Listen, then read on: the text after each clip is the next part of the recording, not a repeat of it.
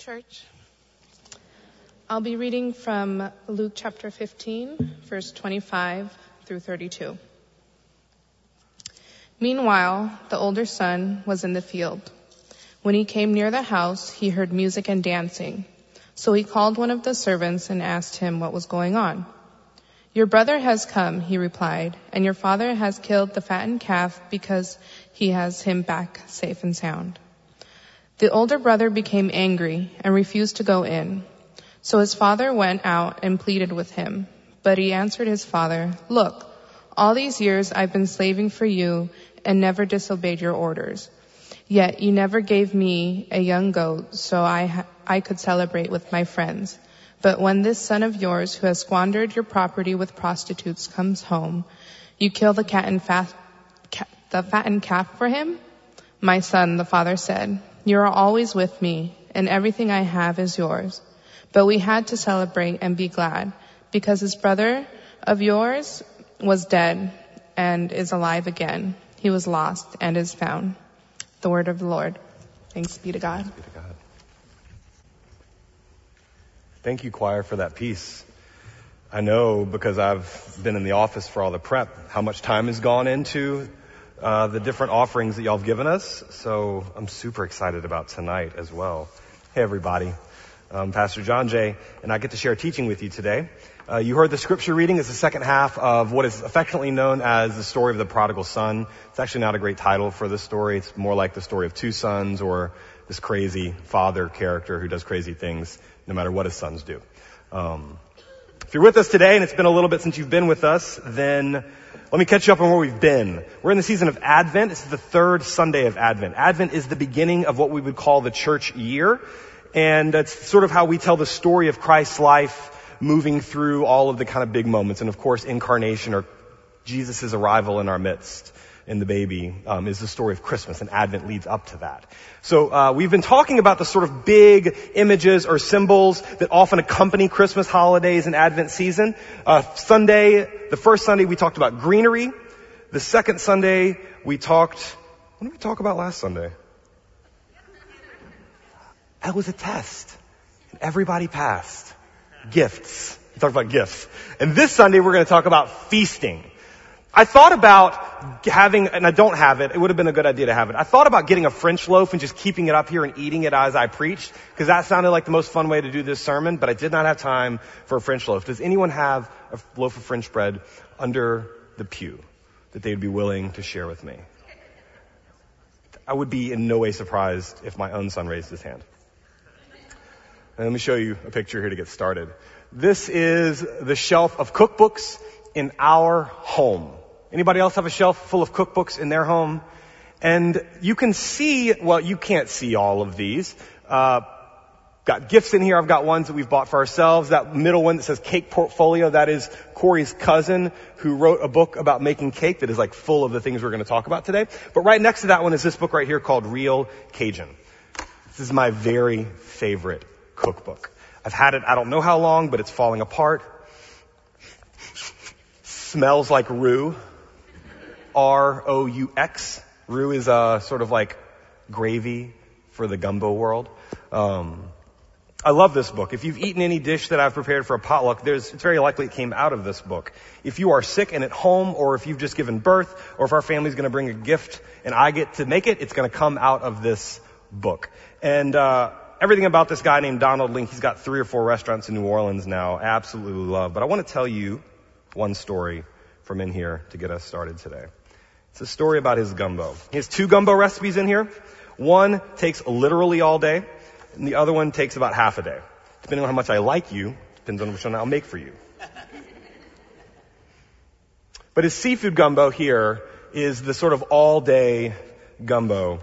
Any good cookbook, typically at the front end of it, will have just a little bitty story about why this recipe is meaningful, by the way.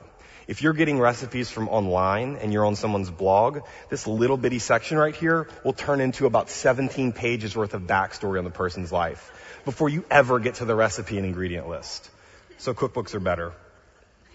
Super Bowl Sunday seafood gumbo. Let me read you what he says about this. Remember when you were a little kid and you would wake up early on Christmas morning feeling super excited?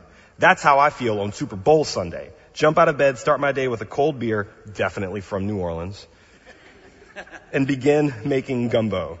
This gumbo, brimming with a Louisiana bounty, is his favorite to make, he says. In fact, this is the dish that made me want to become a chef. My mother always made gumbo on Super Bowl Sunday, and I started doing the same when I moved out west here. And he would go to Chinatown, he said, to get all of his ingredients. Is that true, Jose? Is that the place to go to get the best? See, okay, we'll talk. Jose in the back here has an extensive knowledge of all things food related. Spare no expense for this recipe. Get the freshest seafood you can find and plenty of it to extract all the sweet, briny flavors. The stock is key. It should be rich and full of flavor. The roux is made with vegetable oil, not butter, because its neutral flavor really lets the seafood shine. By the way, the first ingredient on this recipe is at least 6 cold beers for the chef. And it doesn't go in the recipe. It just makes it easier to cook the recipe. The reason that I love this one, other than the fact that I love everything in it, is the story he tells about when his grandmother died. And when his grandmother died, he was trying to figure out what he was going to make. And as he was flying back home to her funeral, he decided this gumbo was what he needed to cook for his family. He could say that gumbo is my dish too. I couldn't think of a better way to honor Granny than to be the one to make it for her funeral. I'll go as far as to say it's the most important thing I've ever cooked. At this time, my family knew I was working as a chef, but none of them had ever tasted my food, let alone my gumbo. So as I stirred the oil and flour to make the roux, I was overwhelmed with emotion. One moment I would feel extremely proud, and the next I'd be overcome with sorrow. For me, that pot of gumbo was more than just food for the masses. It was my gift to Granny and to my entire family. Granny usually made gumbo with chicken and sausage, but my specialty is seafood, full of crab, shrimp, oysters, simmered in a deeply flavored stock made from a very dark roux, not the dainty light brown seafood gumbo you would see definitely in a store around here. As my relatives devoured the soup, I got the impression that they had never seen a seafood gumbo so extravagantly filled with seafood. Their enthusiastic response was more than I could have hoped for. It's one thing to cook for my customers and worry about what they think, but this was the first time I prepared my ancestors' food for my extended family.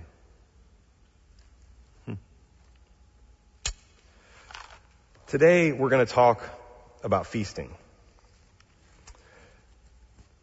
And feasting isn't just about eating a whole lot of food at one sitting. In fact, that's often called gluttony. Feasting is the opposite of gluttony. Feasting and fasting are sort of two sides of the same conversation about how we interact with food.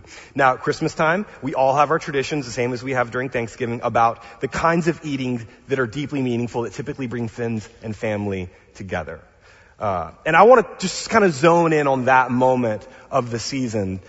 And we're going to use the story out of Luke's gospel to talk about good, well-ordered eating. I am aware that in a world full of all kinds of strangeness and despair and struggle and intractable problems, a conversation about the ethics of eating can seem like small potatoes, no pun intended. But I've come to believe, and I have it on good authority, first that Jesus really likes to eat. But also, eating is one of these places where we get to practice what we believe at least 3 times a day. We can eat with an awareness of the way that the earth at creation is in conversation with our very bodies, that God is generous to feed us of the goodness of the ground. Or we can eat with zero awareness, which Wendell Berry says is a desecration itself to creation. So we have this opportunity to practice. And I feel, this is true for me, it may be true for you, that often it's the things that are most accessible to us, the everyday moments where we practice our faith, that I would rather push aside for like the big moments when I can't wait to rescue like this cause or save this many people or be able to brag about this kind of like eating is just, it's just eating. And I don't know if after today you're going to eat, Theo, with any like raised awareness. I wouldn't. The fruits out of this conversation, of this teaching, is a deepening awareness and attention to your life. So let's get to the story itself. There was a man who had 2 sons. If you have a Bible, turn with me to Luke chapter 15. This is one of those stories that I've preached about a lot, that you've heard sermons about a lot, and I'm going to retell it just really quickly from the perspective of eating. Partly because eating is all through the story. In fact, I would say that the story of the prodigal is a story of consumption that gets inverted. There are all of these practices around food, access to it, lack of it, that creates all kinds of moments of crisis or joy. So you heard Gabby read the second half for you. As a reminder, the story goes that this man had two sons, and the younger of the two sons came to the father and said, I would really like to have my share of the inheritance. And so the father takes his inheritance, he divides it in half, like basically imagine ripping your own body in half, your own life, and he gives it to him. And he says, like, gives him his bios is the word, his very life, not just stuff, not like half the mortgage and half of the silver, but half of his very self. And so then the younger of the two goes off to a distant country and squanders it on sort of like dissipated living, like throws it kind of out into the wind. And once all of it has been consumed, so there's the language of gluttony, no awareness of what it is he holds, but just sort of like all of it down, finds himself in need. And not just that, but there's a famine. And a famine takes place throughout the country, and he begins to be in need. So when he hired himself out to one of the citizens of that country, he is not home, and he gets to feed the pigs. Has anyone gotten a chance to feed pigs before? And not just in like a mafia movie where they feed pigs people. You know what I mean? Why did you raise your hand when I said that? Okay. My grandfather kept a pig for a while. I did not know that he kept his pig because he was going to feed it to us one day. I wasn't prepared for that bit of information. He kept letting me feed it though, and they would bring all the, we called it slop. Do you remember slop? It's just like everything that was left in the kitchen, everything that was edible or organic. Just kind of poured it in the trough. That's what he was feeding these pigs. It's like husks and other things. And he says in there, he's like, I'm so hungry. If only I could eat a little bit left over from what the pigs are eating. But no one gives him anything. So it says he comes to himself and he says, how many of my father's hired hands have more than enough bread to spare? But here I am dying of hunger. I'm going to get up and go to my father and say to him, Father. And just imagine this like really properly, like tucks his shirt in, puts a bow tie on, gets ready to go see his father. Father, I have sinned against heaven and before you, no longer worthy to be called your son. Treat me like one of your hired hands. So he sets off and he goes to his father. His father sees him off in the distance and runs. Before he can start to apologize, tackles him. By the way, if you're the son and you're going home after stealing at least half of your family's fortune and then wasting it on terrible living, and you see dad running at you, you have no idea what this approach means, right? This may not be good news. I don't know if he like gets into a crouch position or not, but the father like runs, tackles him, kisses him, says is filled with compassion. And then immediately brings him back into the fold. That's the version of the story that a lot of us grew up with. Like there was this one son, and man, was he a loser, but then he apologized. But before he could apologize, the father, of course, God in this story, is so generous that welcomes this son back into the fold. And everybody lives happily ever after. That's probably the way that the children's version of this story would end. Of course, Gabby reads for us the second half of this story, which is about the grumpy older brother. And in all of my time in ministry, I have met way fewer younger sons than I have met older sons. In fact, I could often identify the parts of myself that are the older son. And that's where we're going to spend more of our time today. But just to recap what has happened. Like there's so much eating, good and bad, ordered and disorder eating happening in this passage. He consumes everything. There's a severe famine, feeding the pigs. He wants to fill himself with these pods. His father's hired help has enough bread to spare. A little bit later in the story, the father is going to kill the slaughter the fatted calf, like my grandfather's pig that we had been fattening up unbeknownst to me. At the very end, the older brother will say to the father in anger, like, this son of yours devoured your life, and you're going to let him back in to eat anything off this table? fact, I've come to understand the two brothers as two extremes on the same bad story. The younger brother is just a glutton, right? He eats without awareness. He consumes until it's all gone. His desire runs out ahead. The older brother is a prude, and I mean it in the worst kind of way. He probably has not enjoyed a meal in years, because enjoying a meal is gratuitous. And you know who acts gratuitous? That younger brother, so-and-so. So this is sort of what the story is about. And this is often how we find the world divided. This is, in fact, I would have say how we often find churches divided. You've got folks that are like sort of hedonistic, and they feel and they taste and everything, and there are no limits. And oh my goodness, imagine all the chaos. And then there's the good buttoned up girls and boys who only ever bring A's to church and never ever break any rules, but they haven't cracked a smile or delighted in God or God's world in a long, long time. And neither are alive to the Father. And this is the Father. One of my very favorite Greek words. So anytime it shows up in a story, I'm going to tell you it. It's splanknidzomai. You can say it with me. Splanknidzomai. Try again. That's like just... Splankna is where the word comes from. And it means like guts or innards or bowels. This is the word for the Father has compassion. Shows up in other parts in the Gospels, particularly when Jesus sees the crowds on the hill and they're really hungry and they don't have enough food, and he's been teaching them for a while. And then the text says that Jesus feels deep compassion for them. Jesus is splanknidzomai. He's like twisted in his insides, like his stomach growls with hunger pains. That's what the word means. This is the posture of the Father. Father is aware of pain, is aware of desire, of hunger for restored relationships. The Father doesn't push those emotions off, doesn't like repress them down, but lives out of them so that when he sees the younger son returning, all of that sort of floods out, that compassion, that reaching out for that. This is right here where it hurts. And somehow this hurt or this pain is going to lead our family back to wholeness.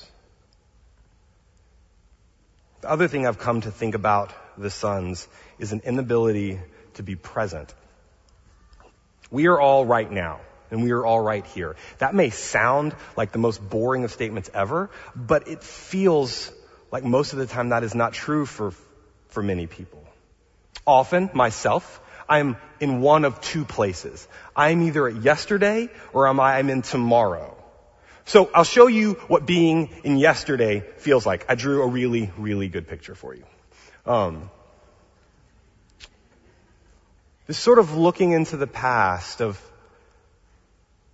checking to see how your past actions measure up, of sort of notating out what went wrong when, trying to figure out why that relationship isn't working and what you might have done or didn't do, right? It often can feel like guilt or shame or regret. You're standing here and now. This is happening right now for folks in this building, in this room. You're here, but you're not really here. You're yesterday, when you did the thing or didn't do the thing that you're carrying heavy inside of you. This is likely how the younger son would have felt. Heads home, but man, yesterday sure is still smelling all over his clothes. But it's not just that, right? Often if we're not here today and we're not yesterday, then we're thinking about the choir service tonight, right? The candlelight carol service. That's where we are. If you're on the staff, you're like, oh, the next thing. What's the next thing that could go wrong? Because that's what it feels like to live into tomorrow. Fear or worry or anxiety about what might not work out. The Father is now, is here. And he sees the son come home. Does not seem to be weighing what happened in the distant country, but is just fully present to the moment of reunion. not counting failures against him, but welcoming him back in. It's understandable that the older brother is frustrated. I mean, after all, half of the inheritance is gone, and the older brother's getting older and's got a plan for retirement, and he's somewhere else, some other place, some other time. Part of what this parable is asking of us is that we'd be present here with the affection and the welcome of God. And the way that the story tells us is through a party, through engaging deeply in delight. And this is where feasting comes in. If yesterday is about regret and tomorrow can be about worry, today is about delight. And here's the thing. I'll just be really honest with you. I've been in the church like most all of my life, in some version of church, congregational life, little churches in the country, larger churches in the city, this congregation, which I have so many great things to say. And in a lot of these places, delight is like a four-letter word. Feeling good things is a scary road to go down because it might make you feel pleasure. And pleasure is like a super slippery road that leads to all kinds of dangers. This is why growing up in the church, often all you ever hear about is what God doesn't want you to do. And all the things that God doesn't want you to do are the things that seem super fun to do, right? Like eating Krispy Kreme donuts or kissing the girl behind the bleachers or like whatever the thing is. Not at the same time, that would make for a bad kiss and a bad donut. But I remember this feeling that the Christian life was about denial of pleasure, denial of delight. One of my professors at Duke, Stanley Hauerwas, he has this saying that I love. I rewrote it in the way that I think makes sense. The avenue of delight runs through the groin and the gut. We're allowed to say those words in church, y'all. They show up all over the text. Like the Song of Songs is an entire book about the groin and the gut. And the story gets told as the delight that God has for God's creation. This is the way that our tradition tells this story, full of pleasure and joy. The way that Hauerwas says it is, he says he's disinterested in any God who is not concerned with your pots, your pans, and your genitals. Right? That's the stuff of life. 3 times today you're going to eat, if you're fortunate. Maybe more, maybe less. This place of practice. There are so many rules and commandments and stories about good and bad eating in the text.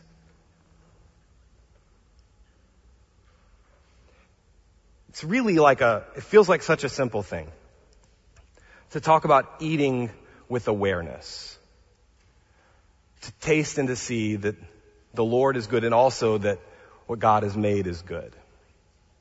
But I very rarely do it.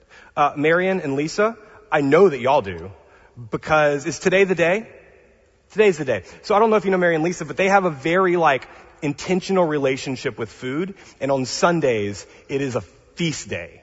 And if you talk to them somewhere about halfway through the Sunday, you can tell that they have been feasting. And the relationship with food is one of just to me at least, I don't know, if I'm making this up, it feels very full of joy, full of possibility and opportunity, of connection between the two. I did not ask if I could tell this story, but what are you going to do?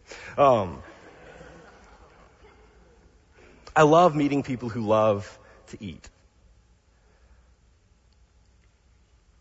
Good food. Lovingly prepared. Is extravagant.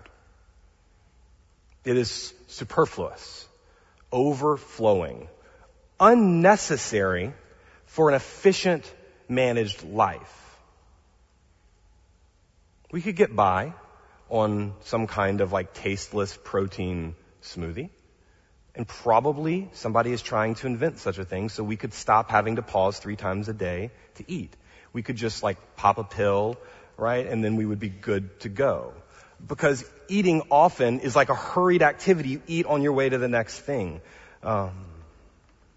Eating without awareness is a desecration to creation. So the younger son shows back up home, and the father hugs him, embraces him, and calls for a robe to be put around him. It's been like the fancy guest robe. And gets a ring and puts it on his finger, which is this kind of story of reinstating him back into the fold, and sandals for his feet. And then what does he do? Kills the fatted calf, right? Fatted calf. And this is the problem for the older son. It's not the ring, it's not the robe, it's not the sandals. Those don't get mentioned again. The fatted calf becomes the problem. It's the part of the story that seems to stick out. Now the fatted calf, in different people's telling of the story, is in fact the God character. You may think it's the father, but fatted calf is the one who dies so the party can happen. It's an interesting interpretation. But this is what the fatted calf seems to mean. There's so much waste. It would have been enough just to welcome him home, give him sonship back. You didn't have to kill this animal. You didn't have to throw this big party and invite all of the friends. You could have gotten by on turnips, boiled with no salt. That'll feed you. But for some reason, the father is not content to just stop at welcome, but throws a party. And the way he tells about the party is brilliant. The older son is outside in the field, acting like Cain from that early story in Genesis, Cain and Abel. He's outside furious, probably plotting how to kill his brother off. That's the way the story postures the older brother. He's outside, he's angry, he hears music and dancing, and if you hear music and dancing, you have to know that sin is close behind. And oh my goodness, God, if only you know what they were doing at home. They're throwing a party. And older brothers do not party. When he came and approached the house, he heard music and dancing. He called one of the slaves and asked what was going on. And the slave replied, "Your brother has come, and your father has killed the fatted calf, because he got him back safe and sound." Then he became angry and refused to go in.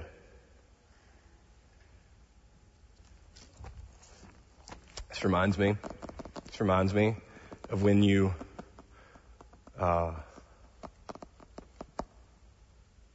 encounter church folk who have decided that the doors to the church are wider than they used to be. And all of a sudden, folks are showing up in worship, in community, who used to not belong. And inevitably, there are a few older brothers and sisters who are outside furious that this is happening, angry and refused to go in. If you're going to let that person back in the fold, then I don't want to come inside anymore. This is the tragedy of the gospel, is that so many folks who knew the story can't imagine that the story was bigger than they had been told, that the party is full, or that God will demand that the party is full. And if you won't come in, then God's going to send somebody else out to gather up whoever is at the edges of society and bring them in to the party. And going to feed them the fatted calf, not going to feed them boiled turnips, going to feed them the good stuff. Because that's just what God is like. Listen to how the father comes. The father comes out and pleads with the older son. But the son answers the father, "Listen, you, for all these years I've been working like a slave for you, never disobeyed your command, yet you've never even given me a goat so that I can celebrate with my friends. Father, I haven't smiled in 35 years, and it's all because of you." Like that's the story. "But when this son of yours came back, who's devoured your property with prostitutes," guarantee you, he's probably never kissed somebody either, because God forbid. You know where kissing leads. It leads to feelings. It's the same place that chocolate leads, to indulgence. "But after this brother devoured your property with prostitutes, you killed the fatted calf for him." But then the father said, and this line, it's like right kind of in the center of Luke's gospel. It's a little bit like the Sermon on the Mount, where as it is in heaven, so also on earth is kind of in the center of Matthew's gospel. This line right here, I think, maybe says it all. It says, child. Doesn't call him even son anymore. It's this affectionate child. You've always been with me. Everything that I have is yours. Goats, rings, robes, sandals, fatted calves, affection, joy. It's all been yours. But then this line. But we had to. We must celebrate and rejoice. Because this brother of yours was dead and has come to life. He was lost and has been found. This has become the Spirit of God that I most recognize. Is this voice, we had no choice but to party. I am burdened by the false sense of importance that it is my job as the pastor and just as a child of God to save the world. And it is exhausting me, as it likely exhausts some of you. When I read this story, I feel an invitation into a different kind of life where God is wasting affection, is wasting grace and forgiveness.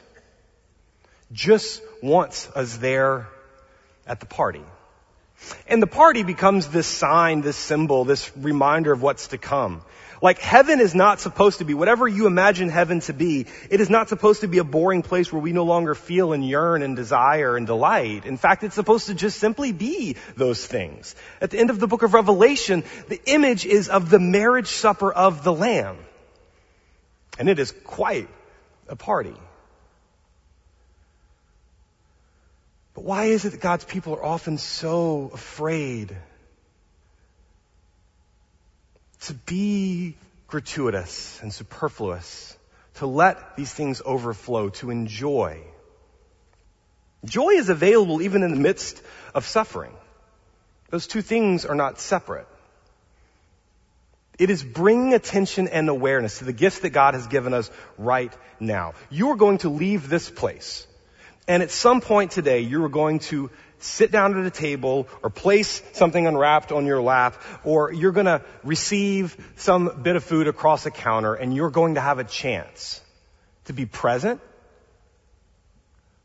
to a moment of ridiculousness. We did not have to be made this way with taste. It is not necessary to fuel our bodies. Somehow, God knit into us this predisposition to crave and to taste. And when you feel your inside, your splankna, smell and reach for and crave and desire, you have a choice. You can repress the thing, you can deny, or you can be grateful that all good things are from God. The language in the Psalms is the same language of those who know how to feast, which is taste and see that the Lord is good. I'm going to end with, I've been rereading a book this week by, I never know how to say his name, Robert Farrar Capon. Is that right? Is that close enough? Okay. A writer, a theologian. He has an amazing book called The Supper of the Lamb. And it's so, like this big cookbook about how to cook a lamb, I think, for 8 people 4 different ways. But it's also a meditation on food and the practice of eating. For instance, he says that dieters are sort of like the furthest from God that you could be. Right? Because feasting and fasting is the posture we would have toward food. Not a fear of it. Not this thing is itself evil and we should keep a distance. But how do we settle in with bodies that crave? But he has this little reflection he wrote for Advent I want to share with you that I think gets at some of what we're saying today. Because his image of the divine is one that I carry around. Advent is the church's annual celebration of the silliness, from Selig, which is German for blessed, the silliness of salvation. The whole thing really is a divine lark. God's fudged everything in our favor. Without shame or fear, we rejoice to behold his appearing. Yes, there is dirt under the divine deliverer's fingernails. But no, It isn't any different from all the other dirt of history. The main thing is, he's got the package and we've got the trust. Lo, he comes with clouds descending. Alleluia. And three cheers. What we are watching for is a party. And that party is not just down the street making up its mind when it's to come to us. It's already hiding in our basement, banging on our steam pipes, laughing its way up our cellar stairs. The unknown day and hour of its finally bursting into the kitchen and roisting its way through the whole house is not dreadful. It's all part of the divine lark of grace.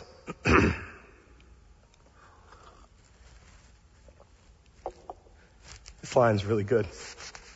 By the way, I love my mother-in-law, so I don't take it in that way. But he says, God's not our mother-in-law, coming to see whether her wedding present china has been shipped.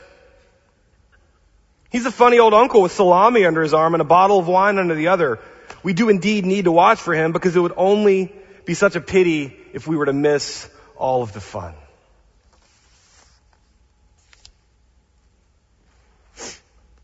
During the season of Christmas, in the way that we have chosen to celebrate it in a lot of parts of the world, it's a dark season, it's a shadow season, it can get cold in many parts, it can feel desolate in lots of ways. And so humans over time have devised ways to carry joy, stubborn joy, into their midst. And feasting is one of these ways. My challenge to you as we leave this place is to eat with intentionality and to prepare with intentionality. I said this morning at our 10 o'clock huddle that there was this show I love. It's one of my very favorite shows, called The Great British Baking Show, produced by Jesus himself. It's such a lovely show. And there's this character named Valstone. She was one of the contestants at the time. And when she ended up off the show, she was an older lady, a grandmother, and when she would cook, she would be at her station and she would like dance like this while she was cooking. Dave, did you remember these episodes? Because I know that you and Cindy watched them like 6 times over, just like us. Right? And so she's cooking. And when she ends up leaving the show, they do these little interviews, these exit interviews. And she says the thing that I hope is true of my life and hope is true of your life too. The way that she cooks is like sort of an ethic of living. She goes, when I cook, I'm preparing something special for people who mean something to me.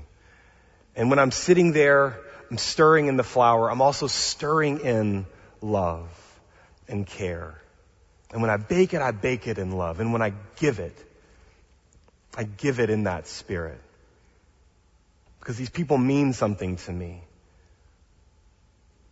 The life that we live, we like infuse it with this affection, with this splancton, with our insides. And we offer it to those we care about or to the world that we love because God loves it. Hoping that they receive with some kind of delight and joy. If you sit at the bounty of God, and daily you sit at the bounty of God, and eat without gratitude, you are missing the kingdom that is in our midst. When Jesus breaks bread with those he's not supposed to break bread with, and the religious leaders come up and say, they can't be here, he keeps telling them the kingdom of God is in your midst. You just have to enter in. So, friends, it is Advent season, and it is also the season of feasting. So may we be a people who eat with abandon from the overflow of the table of God, without shame or guilt, but knowing that delight is itself a gift that you have been given. May you, each time you sit at the table, receive the gifts of the earth with gladness, knowing that death is also present at this table and joy intermingled as well. And may your hearts be glad and rejoice. We must celebrate. Because daily, moment by moment, those who are lost are being found. Maybe even you, maybe even in an hour at lunch. Would you pray with me? God, for the bread and the cup of your body and blood, we give thanks. And for every instance of creation broken open and poured out, for food and drink on the table. We give thanks for the grounding reality that you've made us creatures who crave. We are grateful. And for the many instances when we consume without attention, we confess. We would like to be ready for the kingdom whenever we feel brave enough to step into it, God. So give us a sense of lift, of feast, of more than enough and then some. That we would find those who have never tasted the overflow and show them that you, in fact, are good. Hear our prayers in the name of the Father, the Son, and the Spirit. Amen. Amen.